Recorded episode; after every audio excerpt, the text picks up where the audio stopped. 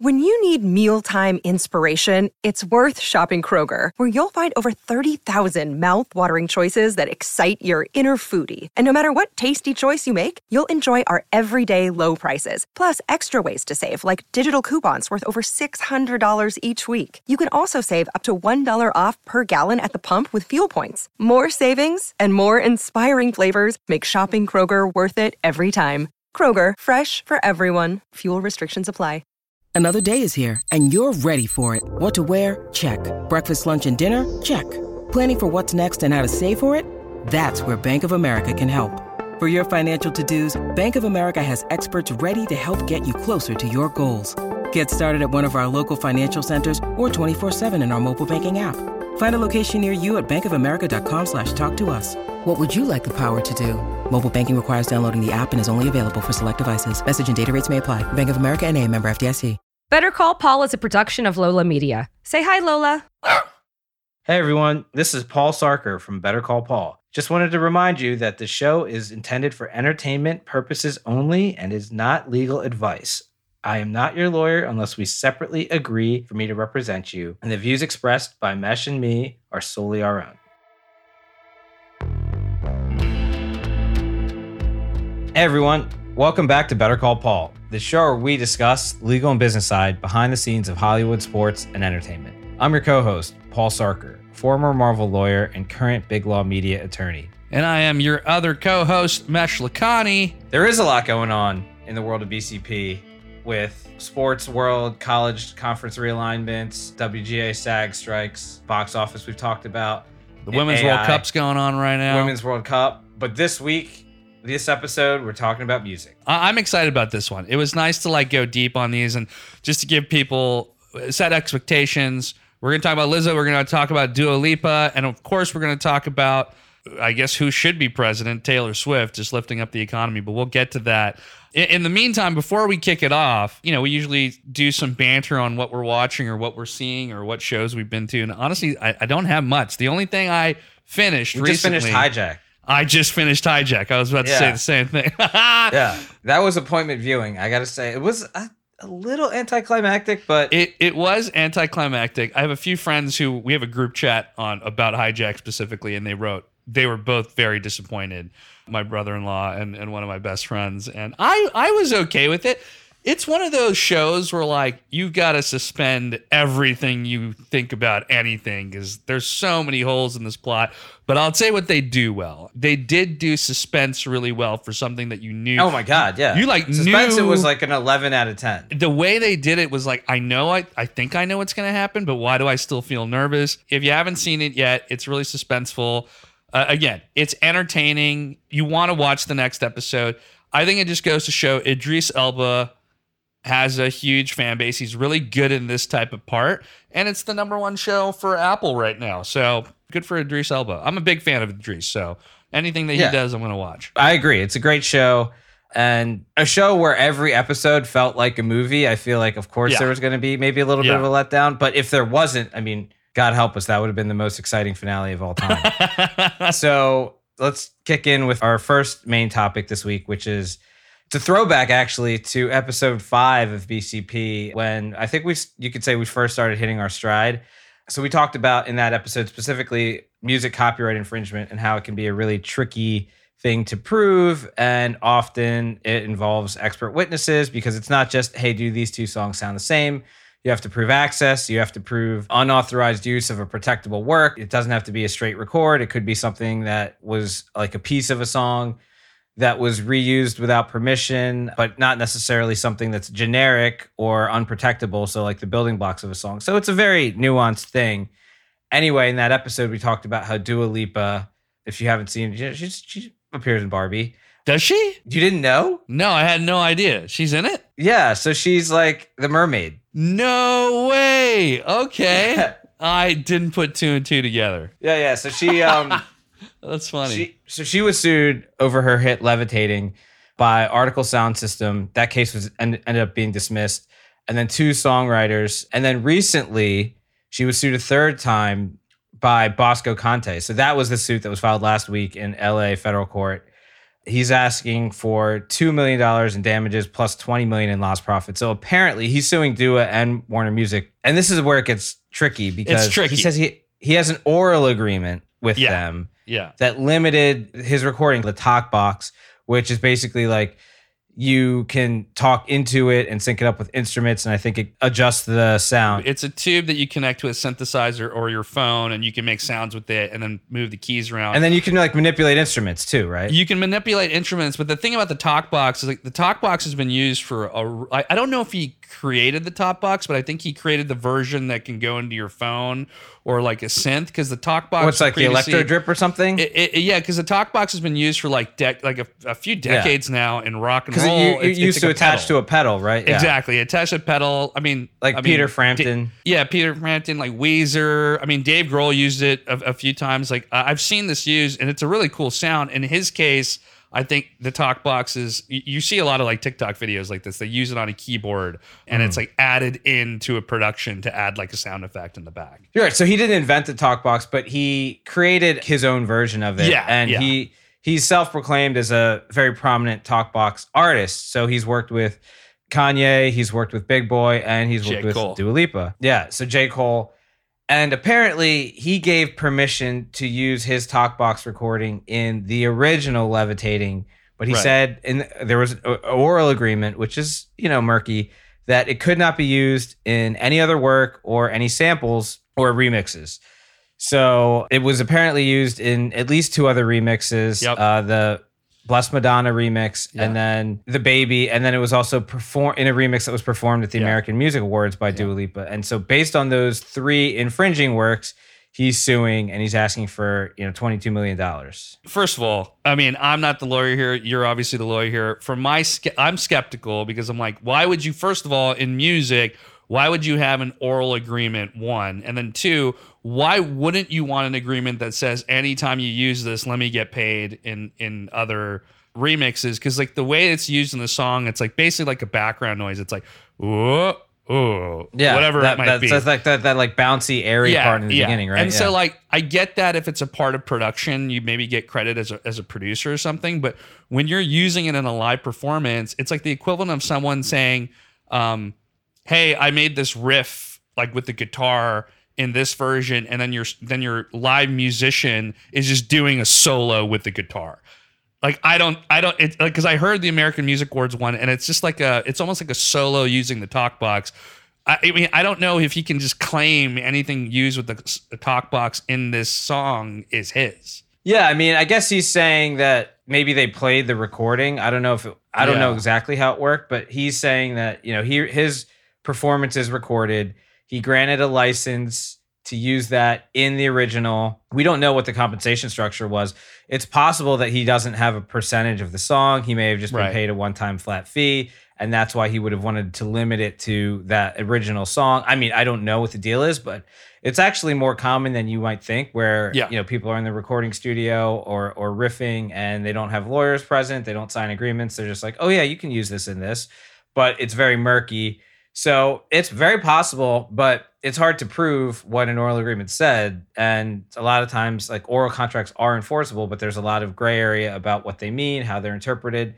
Uh, and there's only limited circumstances where they're enforceable and where you would need a written agreement. And that's considered like the statute of frauds which we could you know if, if anyone wants to go to law school i can do a deeper dive on that. But the the main takeaway here is it's murky. And he had apparently reached out to Dua's reps and warner music group several times over the past Mm. year to try to resolve this and apparently they kind of just like ghosted him and so now he filed this lawsuit Well, I can see that from that angle. I mean, on one angle, I was saying like, why wouldn't you have a written agreement or want to put this in multiple songs? Maybe you didn't think there was going to be remixes of the song, but then I get if you're not being if you're not being answered and you're listening to this part of the song, which you know, is it a big part of the song? It's a part of the song. It's not the hook or anything. This isn't about unauthorized. I mean, it is technically it's unauthorized, but he's saying that there was a license. She's just going beyond the scope of it. Yo- so yeah, we don't have so- to figure yeah. out did she have access to it or does it sound the same.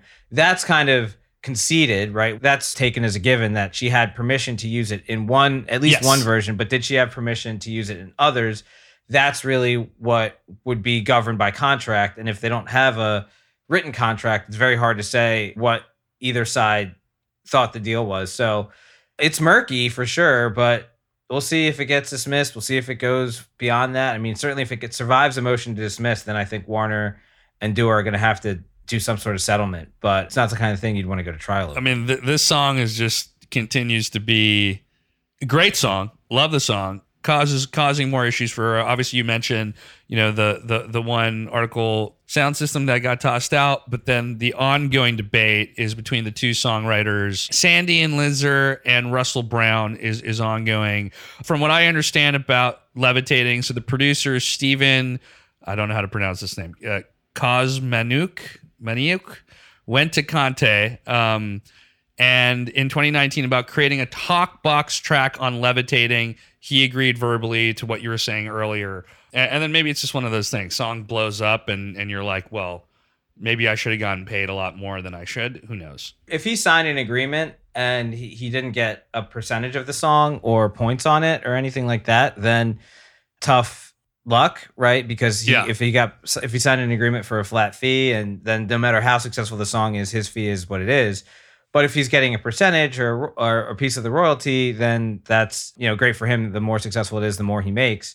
But it doesn't sound like he signed anything, which is Yeah. really tricky. So maybe there's emails about what they right. what the scope of what people were thinking about, but typically there's a certificate of results and proceeds that all contributors have to sign, which basically says that they own uh, the results and proceeds and that there's really no limitation on their ability to edit, reuse, put in other works. So that's something that is often negotiated in MySpace, but apparently he didn't sign anything, so it's a jump ball. I mean, I think the amount that he's asking for is also seems very, very large. But again, I, I'm not a talk box maker and produce songs, so I don't know what the appropriate number is. Yeah, and I always tell people it's like you don't generally ask for like you know don't lowball yourself on the ask Yeah. right when you're Yeah. filing a Oh, yeah, that's- that's Lawsuits true. are expensive, takes a lot of time. This was a big hit, uh, Billboard number two.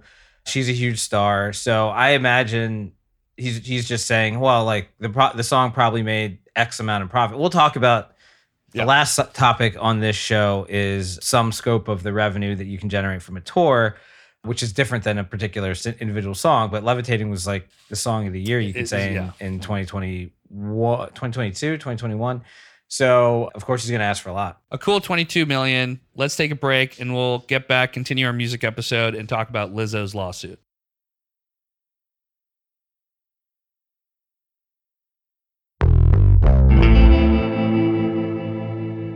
So uh, this was wild, and Mesh, I really, really didn't want to talk about this because I don't think it's entirely our lane. But then, you know, it is entertainment and it is Yeah. law, so it kind of is our lane. But for those who don't know, Lizzo was sued by three of her former backup dancers on the special tour. They made some really serious allegations, going from Yeah. harassment, uh, sexual harassment, weight shaming hostile workplace, forcing r- religion and lack of consideration for others' religious beliefs. They really threw a lot of stuff at Lizzo. They fought a lawsuit in LA Superior Court last week, and Lizzo basically denied everything. She Right. released a statement on Instagram saying that this is all, you know, blown out of proportion and sensationalized, and it's really just like these people are looking for headlines and trying to be opportunistic. And then she also lawyered up by hiring Marty Singer, who's a very famous defense attorney who's worked with Jonah Hill, Chris Brown. I believe he defended Bill Cosby. She's taking it seriously. And just to give context on who these people are, so two of the three people, Ariana Davis and Crystal Williams, they became dancers for Lizzo. It was after they had competed on a reality TV show on Amazon Prime called Watch Out for the Big Girls in 2021. The lawsuit says Miss Davis and Miss Williams were fired in the spring of 2023. And then the third person, Noel Rodriguez, was hired to be in Lizzo's Rumors music video with the dance team. Uh, and then she resigned shortly after the other two The other two, plaintiffs were yeah. fired. I was like reading into this lawsuit says like they're at a nightclub in Amsterdam. Lizzo began inviting employees to touch nude performers. Uh, it says uh, quote unquote hand and handle dildos and bananas used in the in the performance. You added in body shaming. There's all these other things. So this was one thing that um, one allegation. So apparently she made the dancers re-audition in the middle of the tour. So apparently, Ariana Davis, uh, she was in this 12 hour audition. She didn't think she could go to the bathroom. Apparently, she soiled herself. Oh my god. and that's god. in the complaint. Ariana also, she's been diagnosed as a binge eater. She has like a binge eating disorder, and she was asked to explain her weight gain, and apparently she was fat shamed. They're also suing Lizzo's production company, Big Girl Touring Inc., and the dance team captain, Shirlene Quigley. They're alleging that Shirlene Quigley was maybe one of the orchestrators of this, and she would also lead like prayer sessions and talk about her Christian faith and encourage or require people to join in in the prayer, regardless of their religious beliefs. But I guess when you're deciding to file this lawsuit, you meet with the plaintiff's attorney and they're like, well, is there anything else you think we can throw in there? And maybe that's what that is. I don't know. Uh, yeah, I don't know what to make of this. Uh, I am a Lizzo fan. She seems like a lovely person. You never know what happens behind the scenes. But look, these tours are really intense, and I, I like. I randomly follow a lot of like dancers on YouTube and, and TikTok. I find them, you know, these dance crews that dance on like Bieber's tour and Taylor Swift's tour. I find it very entertaining. They're amazing at what they do. It is like a small community of people. Um, like It's and- a and I- brutal gig. Yeah. I it- mean, it's like, a brutal gig. It it's intense. It's short term. There's not a lot of Yeah. protection. Or so what, like when you're on, there's no downtime. You have to travel all over the place. But there's also not a lot of security in it either. There's not a lot of security in it. You got to basically, I would assume you got to hope that you're booking one of these tours and like that steady income and you're on a really big one too. So you're traveling constantly. Yeah, I don't know. I don't, I don't like, uh, yes, I understand that work, I mean, but I don't even think they're even talking like the working conditions specifically. It's, it's really more about the, the body shaming and the sexual harassment suit, which are, you know, if two people who were fired and then the third who is, who resigned, it's always a little tricky. Like you don't really know what happened. Is this just maybe it was a culture misfit? Who knows? Yeah, I mean, it seems like they've pled enough facts to state, if true, some some claims. And one of the things that people often don't realize, and I guess it's a delicate balance, is like just because you are someone's boss doesn't make them your friend, right? And so Yeah. Lizzo's the boss. If she's on tour and they're like, you know, we just had, you know, four shows in a row, we need to blow off some steam. I want to go out on the town. Who's in? I'm paying, right? Like everyone joins in. Maybe some people are going against their will because they feel like if they say, "Hey, I don't want to be there," then they might get left out of opportunities or they might not be like on Lizzo's good side or whatever allegedly. And so just because they're there doesn't necessarily make them your friend. And where you there might be a situation where you might be comfortable like encouraging a friend to push boundaries or something. I'm not even saying you would, but I'm just saying like if you think it's your friend and they're not going to be Sure. offended by, but if they're your employee, then there's a whole different legal Right, right, right. structure in place, right? Like employer employee liability is very different than just like two random people. If they're an independent contractor hired by you, the standards could be different, but we just don't know. This isn't the first time this has happened. I believe Britney Spears was sued on a different tour. Cher was sued. And it's because of what you said earlier. It's, I mean, it's a very demanding, intense thing. There's probably a lot of emotions. I don't think anyone brought up wrongful termination because, you know, you you are technically at will, so they probably could have been fired for any reason or no reason as long as it's not a discriminatory reason. This is a big story mainly because Lizzo part of her appeal in addition to the songs and her talent as a performer was her body positivity, her acceptingness of like all different types of people, the fact that she is one of the few heavy set or larger performers, the fact that she made it and she's very unique in that regard, uh, you would think she'd be a little bit more empathetic to people who are heavy and performing. Yeah, and she did say in a statement she takes this stuff super seriously, given all what you've said. So I think she's also pretty, hence you know, denying the claims and being pretty upset about this whole thing. I would assume that they bring in people from who are currently on her dance team or people who work for her. Maybe they can speak at a different light and provide some context into maybe these people were, weren't the right fit. Maybe this did happen. You know, when I hear two plaintiffs competed on a reality TV show to get the gig and then they were soon fired after, a few red flags go up for me, just given, and I'm basing it simply on like reality TV in general and like why, yes, there's, you know, people either want to be famous or it is actually a really great opportunity to get a gig, but then they were fired. Little skepticism in my head, but again, don't know the full story. Yeah, and I don't think anyone does, but I think it almost doesn't matter right? In the court of public opinion, the fact that the lawsuit was filed, the fact that it came to light, kind of undermines the image that Lizzo has Yeah, used to sort of like market herself and Yeah. build her brand. And where there's smoke, there's fire. So there's, I think she lost 170,000 Instagram followers when she released her statement denying everything Mm, um, because she right. really didn't accept any accountability or she didn't say, hey, like, you know, I was having fun. I'm, you know, I've developed a super thick skin through all my trials and tribulations. I thought they did too. And I just, I, I meant no harm That's a good point. she was like, "This is all manufactured to tear me down. I didn't see this coming. I, you know, blindsided and whatever." So, in the court of public opinion, which really doesn't follow facts or like the legal process, some people have probably already been like, "Hey, I thought part of the reason I liked her was because I thought she was X, Y, Z. I thought Right. she was totally accepting of this, and she was like a champion for people who are of different body types." So, if the fact that she's even associated with allegations like this makes That's me true. question whether I should still support her. So that is already kind of there. So yeah, she could win legally. She could get the thing dismissed, but it's already kind of Yes. a black eye for. It's not a good image. thing for her image, yes, and her brand. And it's interesting. Did you did you read this angle about? So in the rumor song, she talked about how she had to um, cut some hose loose and sign some NDA. She wasn't going to talk about it further.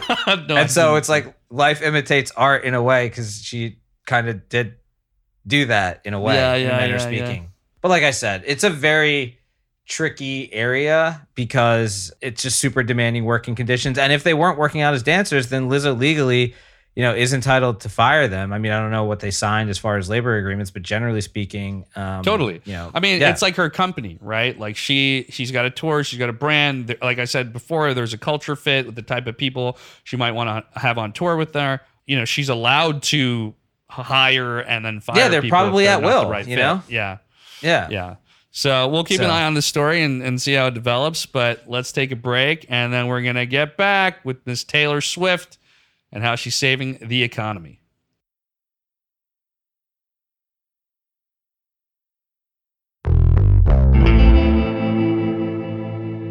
So this is uh, kind of the complete 180 of the last topic we just discussed, which is that's a tour which you know arguably was success successful, but super demanding, and so some of the people working on the tour filed a lawsuit against Lizzo. In this case, part of the reason we're talking about Taylor Swift is as her the first leg of her U.S. tour comes to an end, she just paid out five million dollars in bonuses to her truckers. So she had 50 truckers. She each gave them 100 grand, which is five That's million bonuses. Yeah, People are talking about how she's sharing the wealth. Everyone on the tour is getting Dude. rewarded for their determination and hard work, and the fact that the tour was a huge success, potentially up there with Beyonce as the highest grossing tour of all time. Uh, people are saying we actually initially talked about this in episode 42. Uh, at the end of last year, we talked about how the demand for Taylor Swift's Era Tour tickets was so high. So this is what Ticketmaster said because if you guys remember when the tickets first went on sale, people who had pre-sale codes, like they got the codes like several days in advance. Those people even had to wait 10 hours Yeah. to get tickets. And there were allegations, even the Senate was investigating whether Ticketmaster was screwing this process up and violating antitrust law.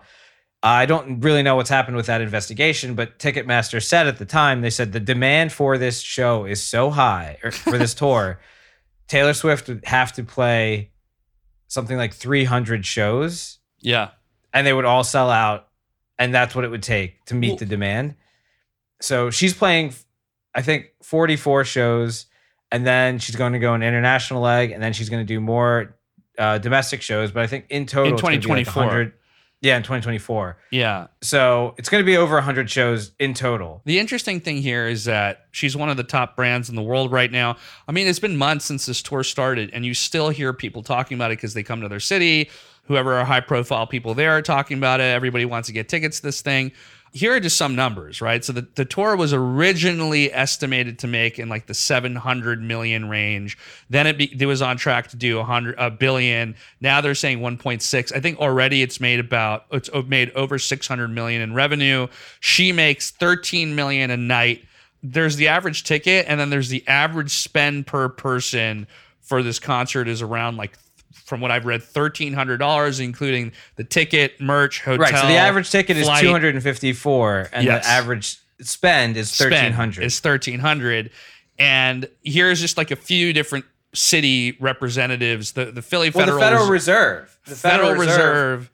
wrote a statement saying like Yeah. One of the reasons maybe we didn't have this recession is because of Taylor Swift. Yeah, and it's not even a joke. Like it's the the Philly Federal Reserve officials reported hotel bookings rise, sh- showing the strongest growth since beginning of the pandemic. May was the strongest month for hotel revenue. Cincinnati said that the tour gave downtown hotels gross more than 2.6 million and surrounding hotels at 5.3 million. Chicago Tourism and Marketing said it's the first the first weekend in June broke hotel occupancy records thanks to the Eras tour. And they had an oncology conference and they had the James Beard Awards. But yes, Taylor Swift had something Yeah. to do with it. Taylor Swift had something to do with it. She's, you know, you, you mentioned the bonuses, and that's just her truck drivers. That doesn't include what she'll give to her crew, the dancers, roadies, like, you know, stage crew. I mean, there's so many people involved with this thing. So QuestionPro, which is an economic think tank, I guess, they said when all is said and done, when you add up the flights, the outfits, the food, the merch,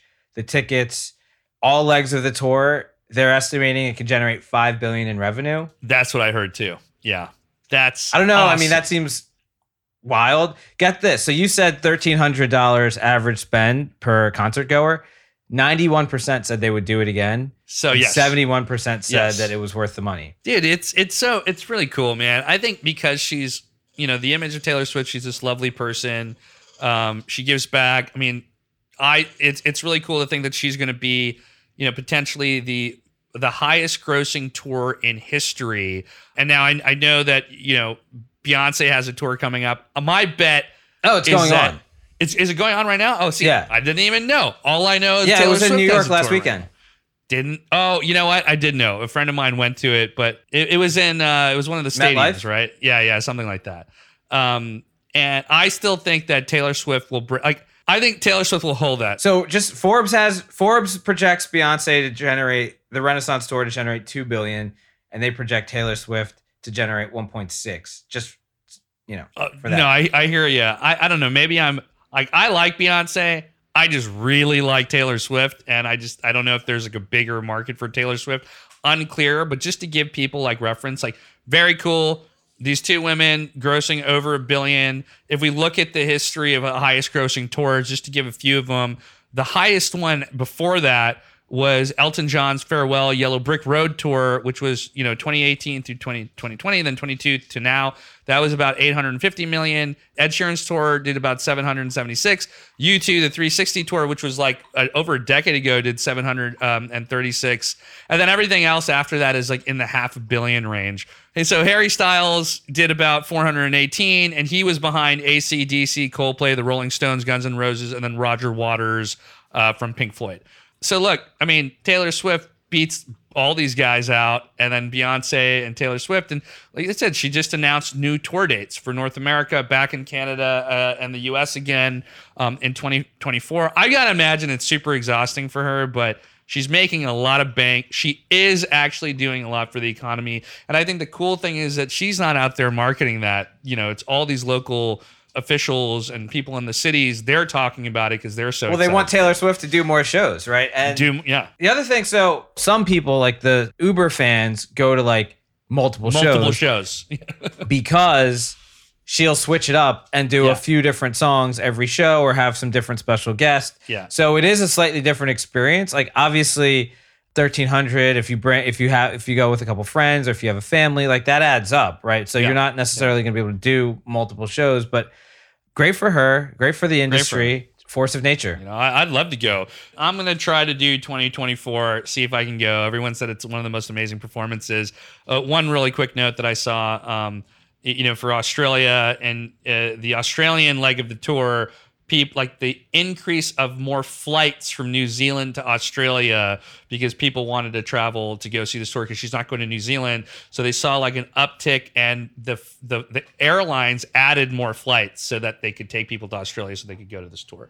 Um, that is how freaking massive Taylor Swift is. Congrats to her. Super cool. This was like a fun topic just to talk about. Obviously, we're fans here. So, um, and I hopefully you know, we'll get to check this out in 2024 when she gets back. Yeah, well, she's still doing six shows in LA starting um, Yeah, this sold out so- shows. Yeah, good luck Yeah. getting a ticket uh, in LA, or if you want to pay an insane amount of money. But um, yeah, I'm, I'm curious to see what the bonuses look like at the end of that uh, that leg of um, you know the U.S. tour. The, the an international tour. Yeah. Yeah, but yeah, man. So yeah, great for her. And um, Paul, it's fun to talk about music this episode. Yeah, yeah. That's our show for this week. Thanks, everyone. Uh, make sure you're subscribing to the podcast, folks. Apple, Spotify, wherever you choose to listen. Tell your friends, tell your family.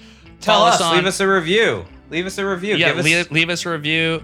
Hit us up. Hit me up on Twitter at Meshlakhani. Follow us on, on TikTok and Instagram at Better Call Paul, the podcast. Better Call Paul is produced and edited by Valentino Rivera and assistant producer Lisa Sanders. Have a great week. Thanks, everyone.